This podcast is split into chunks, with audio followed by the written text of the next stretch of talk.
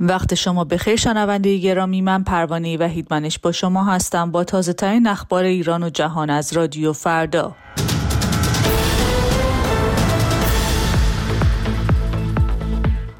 رأیگیری برای انتخابات مجلس شورای اسلامی و مجلس خبرگان رهبری در سراسر کشور آغاز شد.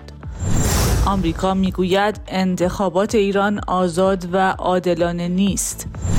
و سخنگوی فراجا از آماده باش 190 هزار نیروی پلیس برای تأمین امنیت انتخابات خبر داد.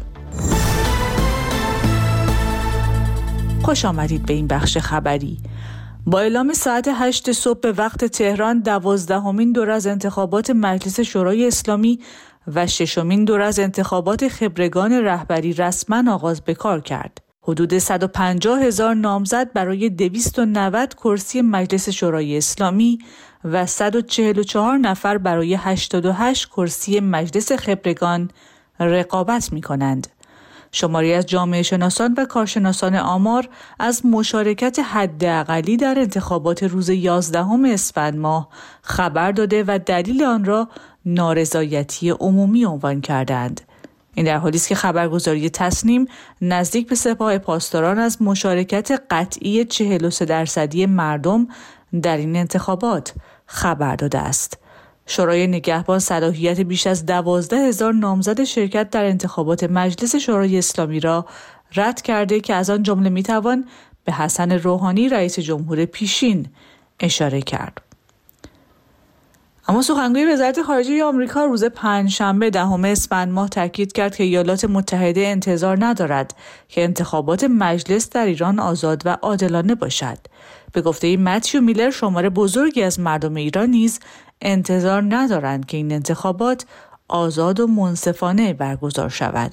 آقای میلر با تاکید بر اینکه هزاران نامزد در یک فرایند پر ابهام رد صلاحیت شدهاند گفت جهان مدت هاست می‌داند که نظام سیاسی ایران در زمینه های اجرایی، غذایی و انتخاباتی دارای مشخصه های غیر دموکراتیک و غیر شفاف است.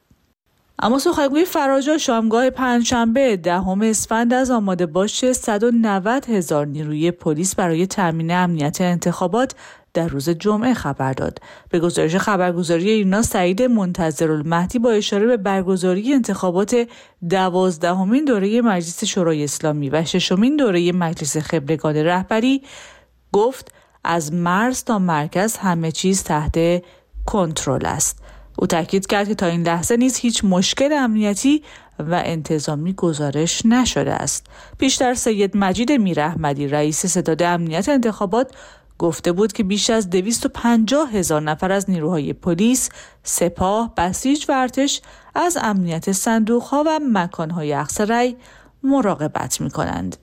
رئیس جمهور آمریکا روز پنجشنبه گفت تیراندازی مرگبار منتصب به نیروهای اسرائیلی به سوی فلسطینی های منتظر کمک های بشردوستانه مذاکرات برای برقراری آتش بس در جنگ را پیچیده می کند. به گفته آقای بایدن رسیدن به توافق برای اجرای آتش بس موقت در جنگ میان اسرائیل و حماس در روز دوشنبه چهاردهم اسفند ماه که قبلا آن را پیش بینی کرده بود احتمالا رخ نخواهد داد.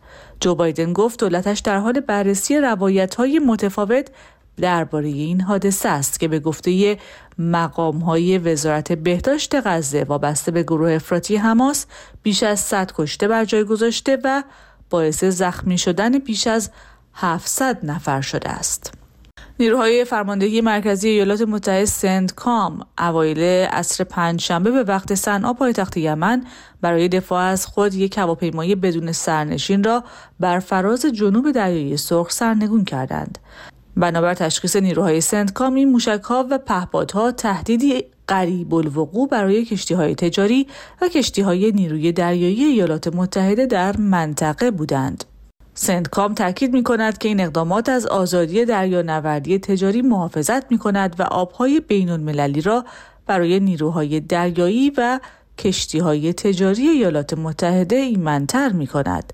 از آغاز جنگ غزه حوسی های مورد حمایت جمهوری اسلامی با ادعای حمایت از فلسطینی ها ده ها حمله علیه کشتی ها در آبهای منطقه انجام دادند.